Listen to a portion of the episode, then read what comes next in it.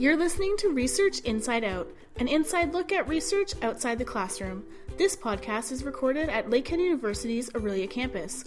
I'm your host, Stephanie Edwards, and today I'm going to be talking with two professors from our Department of Sustainability Sciences, Dr. Thamara Laredo and Dr. Chris Murray. Chris and Thamara have worked on projects, both together and apart, on topics such as wastewater management, biodegradable plastics, and even coffee. Keep listening to find out more about their interests and why they both think that making their work available and accessible to a wider audience is an important part of the research process. Hi, and thank you for joining us today. Today I'm with Dr. Thamara Laredo from the Departments of Sustainability Sciences and Chemistry and Dr. Chris Murray from the Departments of Sustainability Sciences and Physics. Thank you both for joining me here. Thank you. Thanks for having us. So before we kind of start, can you both give a quick overview of what your research is and what you do? Me first. Okay. Okay. So, in terms of research, I think I've, uh, I think I have quite a, and I maybe both of us have quite a wide interest in research in different areas of research. Mostly, we I do environmental research. I've also done food research quite in depth, and during my PhD, it was kind of biophysics kind of research. So it's really pretty much bag of, of, of disciplines and, and areas. And so, yeah, I mean, we can go deeper on that if you want, but Probably not. Overview? No, that's as far as we'll go. the end. yeah, whatever. I answered for you too, anyways. It's over now. That's, that's Yeah. it. Yeah. Thank you. All right, Chris. Um, most of my work is in either materials, so uh, polymers and plastics, or in stormwater and wastewater treatment. Though there are other projects that I'll work on, like Thamara and I work on food a little bit together, and you know different things that come up. But right now, I'm looking at degradable plastics, and that's something that I've been looking at for a while. I'm trying to do the math in my head right now. 17 years in one way or the other. And then sort of small scale treatment of wastewater that you would find in different places, as well as runoff and stormwater and that kind of thing. Oh. Sometimes those things intersect. Sometimes we find we're looking at materials that are also, you know, something that might be a biopolymer to use for wastewater treatment, but sometimes they're completely separate too. Okay. So you're both interested in env- environmental research in one way or another. What kind of led you down that path? For me, it didn't start until I I came to Lakehead. It was it was mostly the way it started was during the uh, the hiring process. One had to write a a research proposal, and I it, it could be it could have been on anything really. There was no no specific guidelines. I don't remember any specific guidelines, but I guess on a personal level, it's something I'm I'm, I'm interested in. And also, it was a change of setting. It was coming to Lake Simcoe, and, and it, there was the time when the Lake Simcoe Cleanup Act started to be this this big document that people had to start to abide through. And so I don't know. It just was like maybe we should do something environmental, and that's how for me that's how it started. I didn't do any environmental research before. I mean, I did as a, as an undergrad in back in Venezuela on wastewater remediation, but it was only for a year. So yeah, I don't know. I was I was interested, and that's what started it. You've been working a bit longer on it, I guess, 17 years. Yeah, but not not necessarily from from the point of view of doing something for environmental protection. I just meant looking at plastics and polymers and materials and that kind of thing. So, and when that started, it really didn't have a strong connection to what good it might do for environmental problems, besides looking at things that would degrade as a means of limiting stress on landfills and that kind of thing and more recently that you know looking at wastewater and stormwater that's been motivated by you know community interest and and sort of the strategic direction of funding agencies as well as what what Lakehead's plan is for research and that's sort of a key area of focus for us here in Orillia and for Lakehead in general. What was your first? You said you wrote kind of like a research proposal. Yeah. What was that? Like, did you end up kind of going through with it, or was it more just an idea? Uh, it was an idea. In the end, we tried it, but it was a little bit. At the time, I was writing it, assuming that I was there was going to be a great amount of equipment available for us, and so it was something that was a little bit too cutting edge kind of thing. Mm-hmm. So it didn't it didn't translate into much, but but the idea of doing environmental research re- remained. So we've worked on a little bit of soil and water remediation, and we just got some funding for water remediation, and that's the idea is to continue it and and to continue it in a in a way that we actually have the ability to work on it in terms of equipment, in terms of human power, with what we have here. And it is possible. It's just one has to realize that these are the, the tools that one has available. Did one or either or both of you want to explain exactly what water remediation is and kind of why it's an important area to focus on? Um, well, water remediation is basically just you're when you're remediating water, you're cleaning up water. So it could be depending on what what you want to clean it up from, right? Like water remediation could be trying to diminish the amount of nutrients in the water, or it could also be trying to remove certain pollutants that are in the water that you know are anthropogenic and you want to remove them. it could also be remediation in any way that brings back the way the the water system should be naturally. So like you could remediate shorelines, you could remediate but that's basically in in what I look at um, in remediation is we could look at phosphate removal, or so nutrient removal, or, or diminishing the nutrient load, or removal of, of pollutants. Okay. Usually pollutants that are pretty nasty. Chris, you do a lot of work on, well, you both do a lot of work on campus, but I know you have the work with the garden. Did you want to talk a bit about that?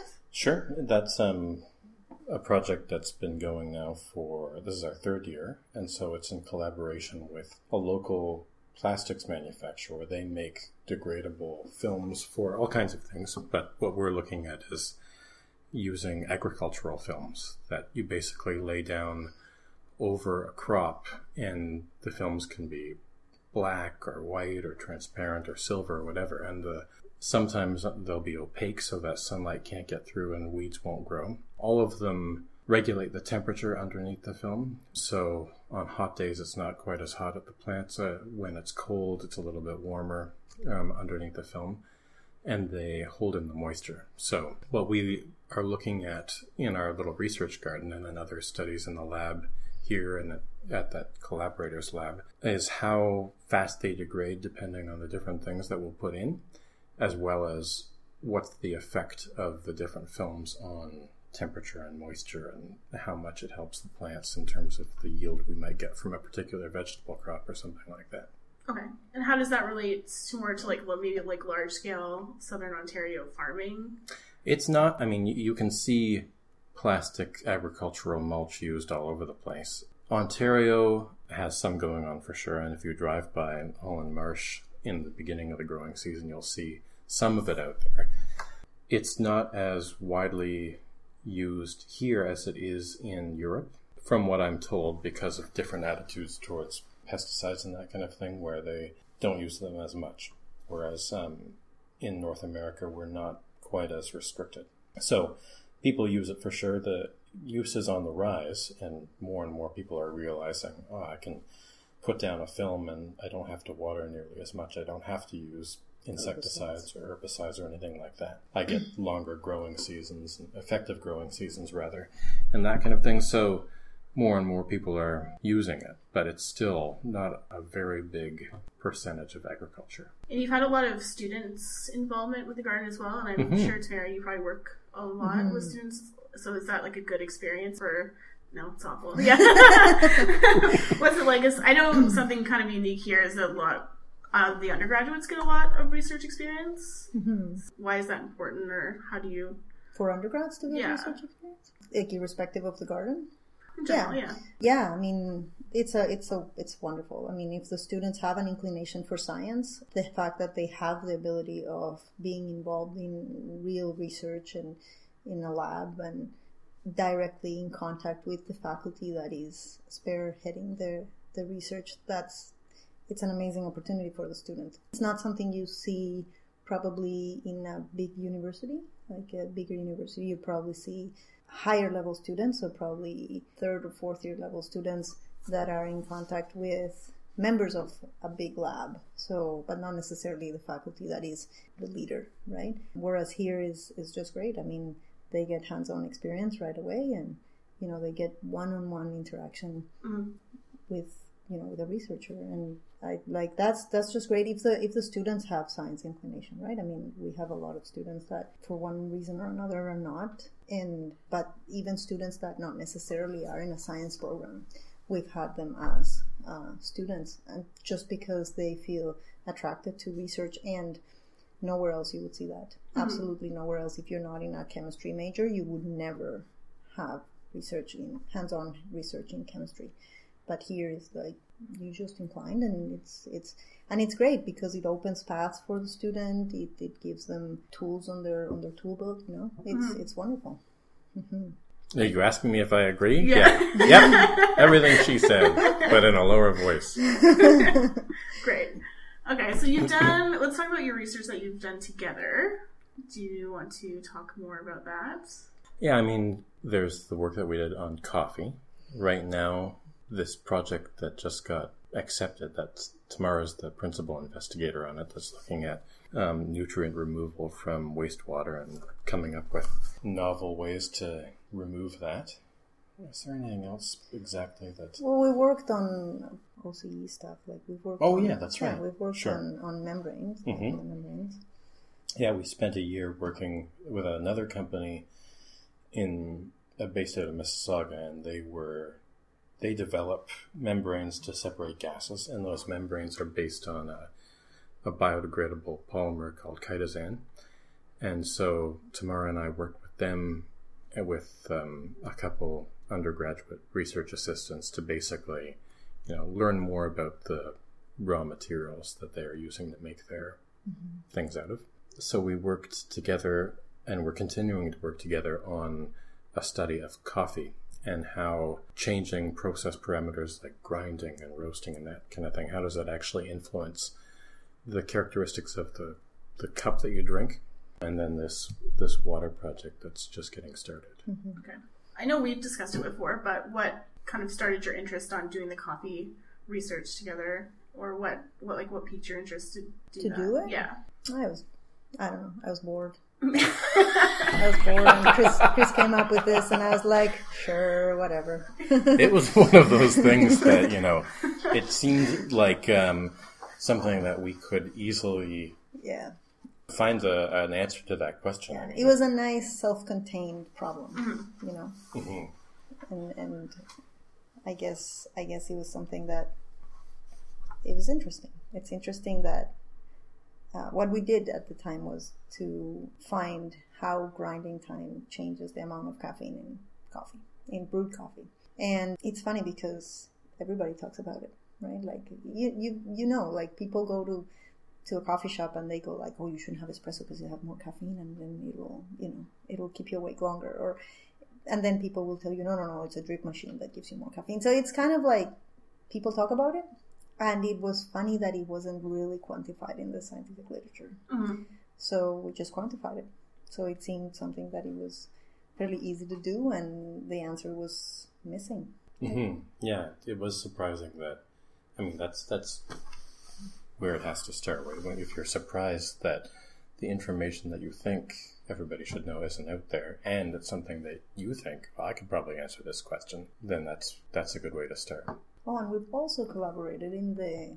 I don't know how much research that is. It is somehow research here and there, but in Don't the. don't talk about the newsper article. I was going Is to that what you you were about to say? I was going to ask you Yeah, that's what I was gonna say. That is so totally what I was gonna say. Oh, Why don't you want to talk about it? Why don't you want to Yeah. talk about it? It's awesome.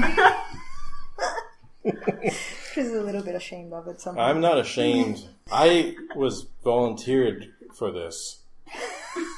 He was. He was. He was absolutely. I.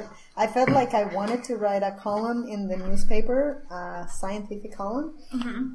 for Orillians to read about what faculty can do in their university that is around the corner, and maybe get some interesting questions and conversations going on, and you know, just to add to the pot of things that people talk about mm-hmm. in coffee shops.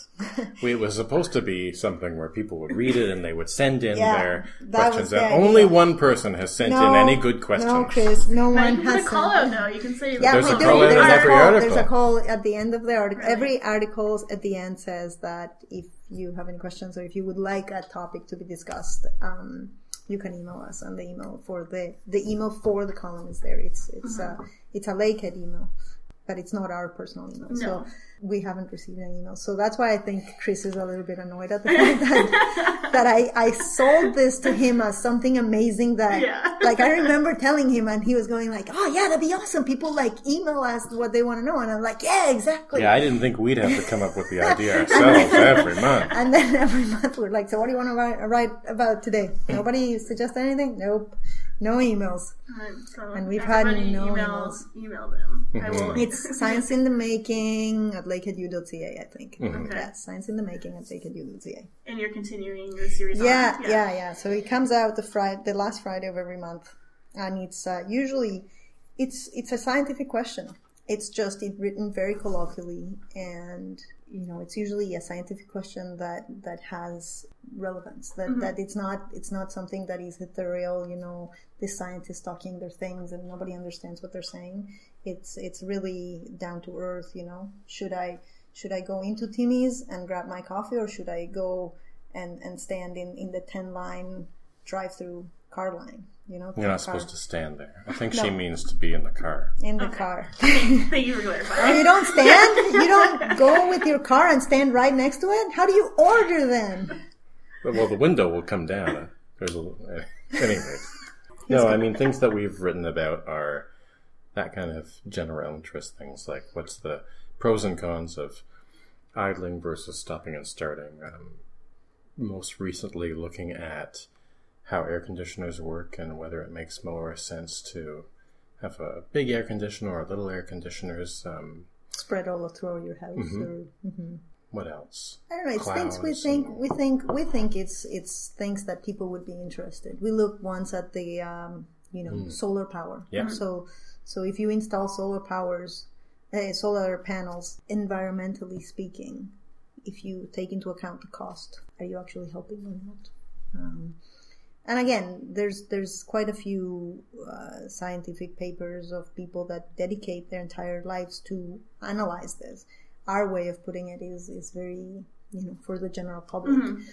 Some that particular article generated a lot of interest because um, it goes online too, Yeah. and um, people commented a lot. We had a huge number of comments on that one in particular, but it's the only one we've ever had comments. And now, since a couple months ago, um, the packet and I understand all local newspapers have removed the comments on their on their articles. So now it was apparently it was too hard to moderate. So now that feedback is lost, Yeah. and then definitely the email feedback has never been there. So it's kind of frustrating. That sort of leads into a line of questioning I wanted to bring up with you guys was that you're both kind of very good at taking dense research and making it accessible to a wider audience. So I just want to know, like, why do you want to? Like, why is that something you're? I don't know if you're passionate about it or you just kind of really. Chris want does it because he really doesn't know anything else. No. Okay. Yeah, I have to Yeah. have things simplified for me. Yeah. Because I even know when I I read the coffee paper and I thought, is this the same thing that they were sure. telling me about? Yeah. because I would have never gotten what you said out of that. I guess as someone with like not a hard science background. I guess the key, I find the key always is in knowing your audience.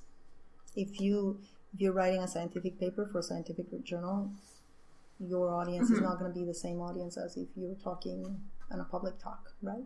If you know your audience and you can tailor for them, then it's it's not hard. Why do we do it? Because otherwise, it's not totally meaning, meaningless. I, I would think. Yeah, I mean, these are all topics, or they should be topics that all kinds of people are interested in outside of the scientific community. But you're right; you do have to you have to make a change and, and bring it to them in a language that's going to be accessible. So part of that kind of outreach is just reaching a wider audience so more people are interested and understand what we're doing in terms of science. Some of it is education, you know, whether it's formal education in the classroom or you know people that are coming into the school to hear about what we're doing or you know it's education what what we're writing in the paper and that kind of thing too Do you think it? Do you think it helps maybe with your lecturing, like having that experience, trying to like write it out in easier terms? Like, does that? Yeah. Like, I think that if you can take like something that scientific and has a high level of science and it's hard to comprehend for the general public and you can bring it down and give a talk and people are like that was amazing. That's super interesting. And you can gauge the quality of your talk based on the feedback of people in terms of questions. If people don't have questions they didn't get it. If people have a lot of questions you did a good job. And i think that you know if um, if you can do that for for a general audience you can definitely do that in the classroom where in principle you have an audience that's interested in what you're saying and like you know they're they're they're students right? Like they they know their role is to be learning and absorbing new new knowledge right? Mm-hmm. so if, if you can do that for people that are just you know pass buyers or they just decided to sit in your talk you should be able to do that with students too. Well to wrap it up i always ask if you could sum up your research in five words, or if you had to explain your research in five words, what five words would you oh, choose? Oh, Do they have to make a sentence? No. Oh. Okay. Keywords. Okay, yeah, keywords. Either or, it's up to you. Either or what? Well, you could do oh. a sentence or a haiku. You have to do it in a haiku form. Yeah.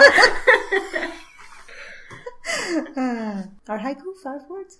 I think it's like five, five, five seven, five, or something like yeah. that. You can do that if you want. It's, I'm open to that. No, no. I would be torn apart by like torn apart by English profs that listen to it or something. Yeah, exactly. I'm yeah. sure I got the five five thing wrong already. You'll hear about it. Yeah. This is the moment that everybody's gonna tune off and comment. How dare that person say the five keywords, Chris? five keywords. Okay. Yeah, go ahead. So it would be uh, materials, biopolymers, stormwater, wastewater, technology. Wow, I, I don't know. Five, eh? Yeah. Let's do wastewater, food, spectroscopy. See, I lost it. Half the audience there. yeah, they just turned it off. Yeah, no. Exactly. How dare she? Yeah. How dare she use words that most of us don't understand? I don't know, environmental, I don't know, fun research. Fun. Hopefully it's not That's boring good, yeah. research. Interesting. Yeah. See, there you go. Yeah. Okay. Well, thank you guys again for joining me today. No problem. No problem. Thank Thanks. you. Thanks for listening to Research Inside Out. Make sure to hit that subscribe button so you never miss another podcast. You should also follow us on Instagram and Twitter at Lakehead Orillia to stay up to date with all things Lakehead and to continue getting an inside look into the day to day happenings of our campus.